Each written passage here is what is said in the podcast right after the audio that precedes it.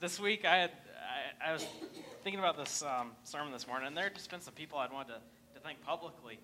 Um, just people who have, uh, have poured into my life, have encouraged me, um, and just blessed me. And I just started writing down names of people um, I had wanted to, to thank.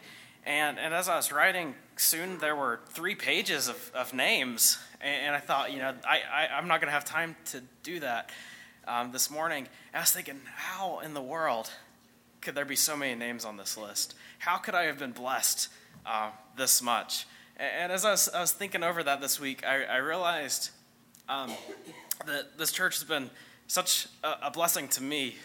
Uh, it's because you've shared with me not only um, the ministry in this church, but you have shared with me your lives. Um, and I'm, I'm so thankful to have had that opportunity to, to walk Christian life with you. Um, and I just I wish I had a more adequate way to, to thank you for all you have done for me and for the blessing um, that this entire church has been. Um, it has just been an absolute uh, pleasure uh, to serve here for the past three years. So um, this week, Joshua uh, had asked me um, to talk a little bit this morning about um, some of the lessons I've learned uh, since I've been here. And I've, I've learned some lessons um, that I'll just carry with me uh, for the rest of my life. Um, and I've got three I want to talk about this morning, three, three big ones. Um, and this first one I want to share doesn't, doesn't exactly go with the other two. The other two kind of go with the Nehemiah scripture.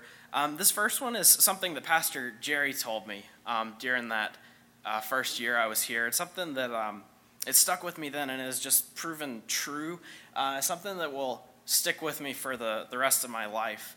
Um, I, I, don't remember what context he told me this in. Uh, we were talking one day. I don't remember what I asked or what I said uh, for him to have said this. But he, he told me, uh, Nathan, your ability uh, as a pastor uh, will not be determined uh, by how well you teach or lead or organize or even how well you can preach. Um, it will be determined by how well you can suffer. And my first thought after he told me that was, I, I thought, you know, Pastor Jerry, that is just so encouraging. You should really put that in a put that in a Christmas card before somebody else steals it. Um, but but the more I've thought about that, and the more I have lived through that, the more I've found that to be true. Uh, and not just for pastors, but for but for Christians. But I, I was thinking about um, how much of a blessing this church has been, and how good of a time I have had here. But I, I'm not sure why. But pastoral ministry or ministry in general, even at like the youth ministry level, um, is tiring, even when it shouldn't be. It's difficult, even when things are are great. It, it's hard, um, even when it shouldn't be. Uh, I've never understood that about ministry, but I, I truly believe that our effectiveness as, as Christians and my effectiveness as a, a pastor or a youth pastor um, is determined by how well we simply suffer through it, how well we um, keep going even when it becomes difficult, um, by our ability to, to keep moving on towards the, towards the, the goal of reaching people uh, with the gospel. And uh, these other two lessons I've learned, and this is where I want to spend uh, most of our time this morning, um, are from Nehemiah. And, and, these two lessons I've learned, um, and I've always tried my best to, to practice these since I've been here. But the two lessons are um, always let your life be interrupted, um, and always let your heart be easily broken. And I want I drew these two lessons from the book of Nehemiah, and I want to read uh, verses two and three, where Nehemiah says, Hanani, one of my brothers, came to visit me with some men who had just arrived from Judah. I asked them about the Jews who had returned from captivity and about the things that were going on in Jerusalem. They said to me, Things are not going well for those who have returned to the providence of Judah. They are in great trouble and in great disgrace. The wall of Jerusalem has been torn down, and the gates have been destroyed by fire. And so, this story in the book of Nehemiah starts out with Nehemiah's just kind of everyday life uh, encountering um, an interruption just with this tragic news of his homeland. Um, so, just a little bit of context where Nehemiah fits in, um, kind of in Jewish history. Um, this is happening many years after um, Israel has been conquered by Babylon. And what happened when Babylon went in? Um, they took the Jews out and they put the Jews somewhere else in Babylon, and then they put Babylonians uh, back in Israel. So they moved people around so they wouldn't be in their homeland. So it would make it harder for there to be an uprising um, if people became dissatisfied. It, was a, a, process that they did uh, to kind of form people to Babylonian culture. So this is many, many years after that. So many years after that, in fact, that Babylon has actually been conquered by another kingdom called Persia. Um, and uh, Nehemiah is actually the cupbearer to that new king, uh, Artaxerxes. And so Nehemiah is far away from home. He's probably actually never been to his homeland. Um, and what happened was the Persians were slowly letting Jews return back to Jerusalem. They were slowly letting Jews um, return to their homeland. And Hananiah uh, was one of the Jews that had gone back. And now he's coming back um, to Persia to tell Nehemiah uh, this news about Jerusalem. And one of the things you heard when Karen read at the end of this chapter, it talks about, or Nehemiah says that he was the king's cupbearer. And we read that and we think, you know, that's probably not that special or not that important. And that's what I thought too when I first read it. But as I was researching this passage of scripture, that was actually a very important job. Um, and not only was it important because he was protecting the king's life, as Brenda said, it was important because it was a place of prominence. Um, it was important because you were close to the king, you had the king's ear. Um, it was a very important, busy job. Um, so it might not sound like a whole lot, but being a cupbearer uh, was something special um, and something that Nehemiah will eventually use. He was using the position that God had put him in um, to fill, uh, fulfill God's plans. So I think it's, it's probably safe to say um, if Nehemiah had such an important job uh, as this cupbearer, that he was probably a busy guy. And, and, it's so easy to become busy like Nehemiah. Uh, and we, we don't want our lives to be interrupted. We, we don't like interruptions in life. Um, they might come in the form of tragic news like Hanani, or they might come in the form of somebody just needing help with something. Um, and even if it's somebody close to us, we, we don't enjoy interruptions. We, we don't want to hear their, the, their problems. We don't want to know what's going on. Um, and it's so easy to let our hearts get hardened. But as we see in Nehemiah, even though he's probably busier than you and I will ever be, um, he makes time to be interrupted and to talk to his friends who are bringing uh, this distressing news. And I think that if we, uh, as Christians, wish to cultivate uh, the character of Jesus in our lives, uh, we need to leave our lives open to interruptions. I was scrolling through Facebook one day, and I saw just a beautiful example of somebody living this out, um, of making their life open to interruption so that God could work in those interruptions. Because often these interruptions that we, we don't want to bother with are when God will work the most. And what this person, I won't say their name, but what they put on Facebook, they put this up on that first Monday uh, in January, and that's a day where a lot of people are depressed. The holidays are over, back to back to work on Monday, um, and for a lot of people, it's kind of a depressing day. And um, they put this on their their Facebook wall. They wrote, "My door is always open." The Keurig is always on, and my sofa is always warm and a place of peace and non judgment. Any of my family and friends who need to chat are welcome anytime. It's no good suffering in silence. I have cold drinks in the fridge, tea and coffee in the cupboard, and I will always be here. You are never not welcome. I'll always lend an ear and a shoulder and my heart. And as I read this, I thought, you know, this person, this is showing the character of Jesus in their lives. This person publicly announced and publicly opened themselves up to interruptions. Instead of like holding their arms like this, saying, no, don't come in, or don't come here with your problems they opened their arms like this and said, Come here, and I will lend you my shoulder. I will fix you coffee, and we will talk through what uh, ever is bothering you or whatever you are going through. And one of the things I've learned here um, is that ministry happens uh, not when we expect it to. Um, not it doesn't typically happen during our scheduled meeting times or services, and, and I got, I, God does work during those times.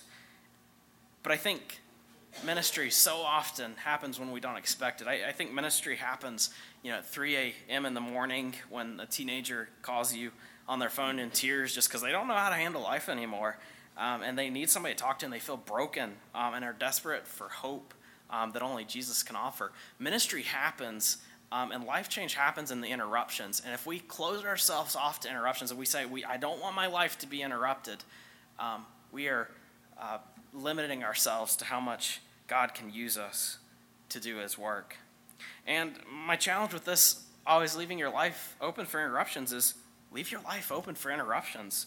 Um, when somebody says, I, I need you, be quick to take them in, even if they don't say, I need you. If you can just, you can just look at people and know they need you.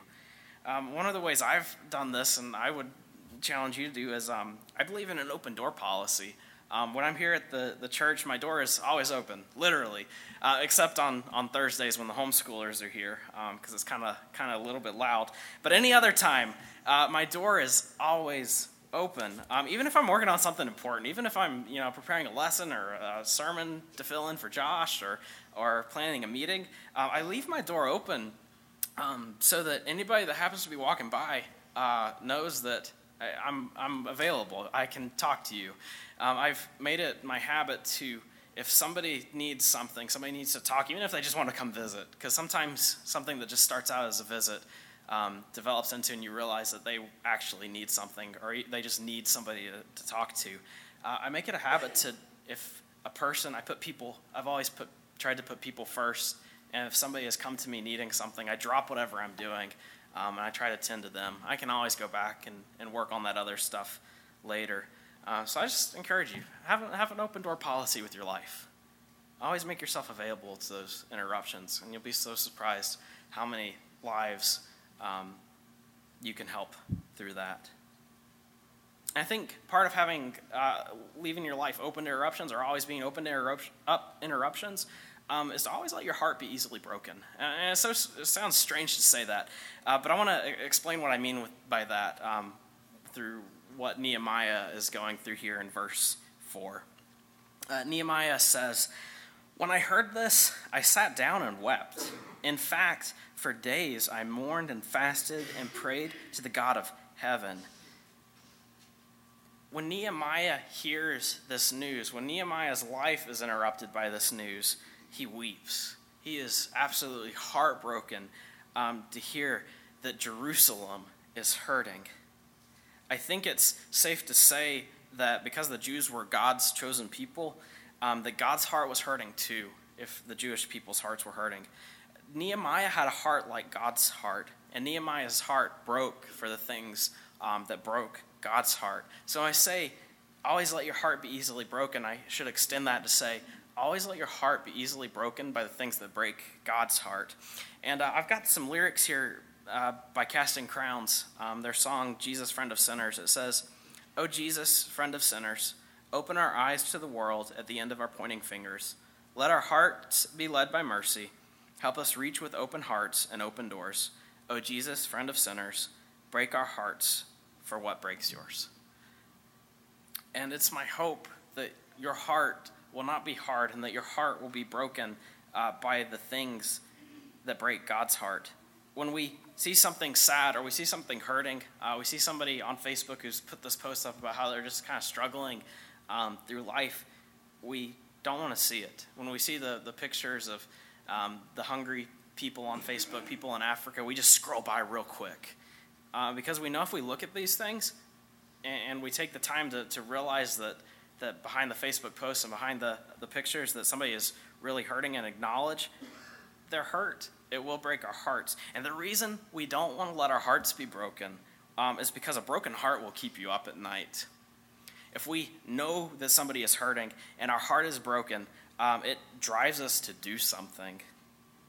And that's what happens in Nehemiah. His heart is so shattered by this thing that breaks God's heart, by the fact that Jerusalem's walls have been torn down, uh, that Nehemiah is driven to action. It is this driving force in his life. And as you saw in the rest of the chapter, he prays this prayer saying, God, give me the opportunity to fix this. Please uh, make the king favorable to me. And as we'll see, in, as, if you ever read the rest of Nehemiah, you'll see that Nehemiah goes to the king and he takes a risk by talking to the king and asking for his favor to return to Jerusalem.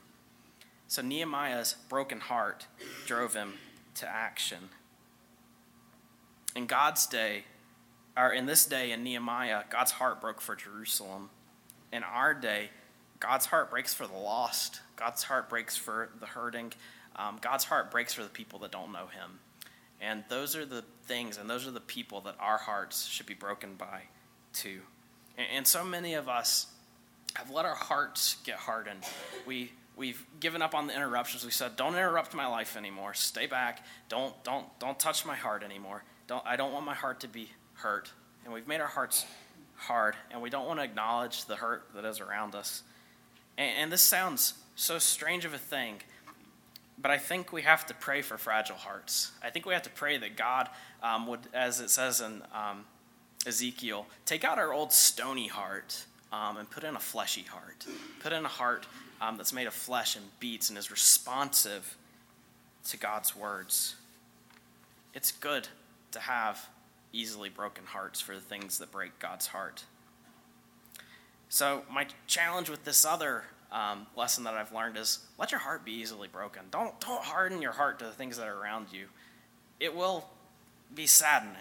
And, and when you see these things and it breaks your heart, you, you will get sad and it will um, keep you up at night. But it will drive you um, to do the work of God and to do the things that God has called you to do. So I challenge you um, as I as I kind of close in prayer this morning. Pray that pray that you would leave your life open for interruptions, um, and pray that that God will just give you a responsive heart um, that breaks for the things that break His. Uh, let's pray together, and then I got, I'm going to hand it over to Josh and the, the deacons for the Lord's Supper.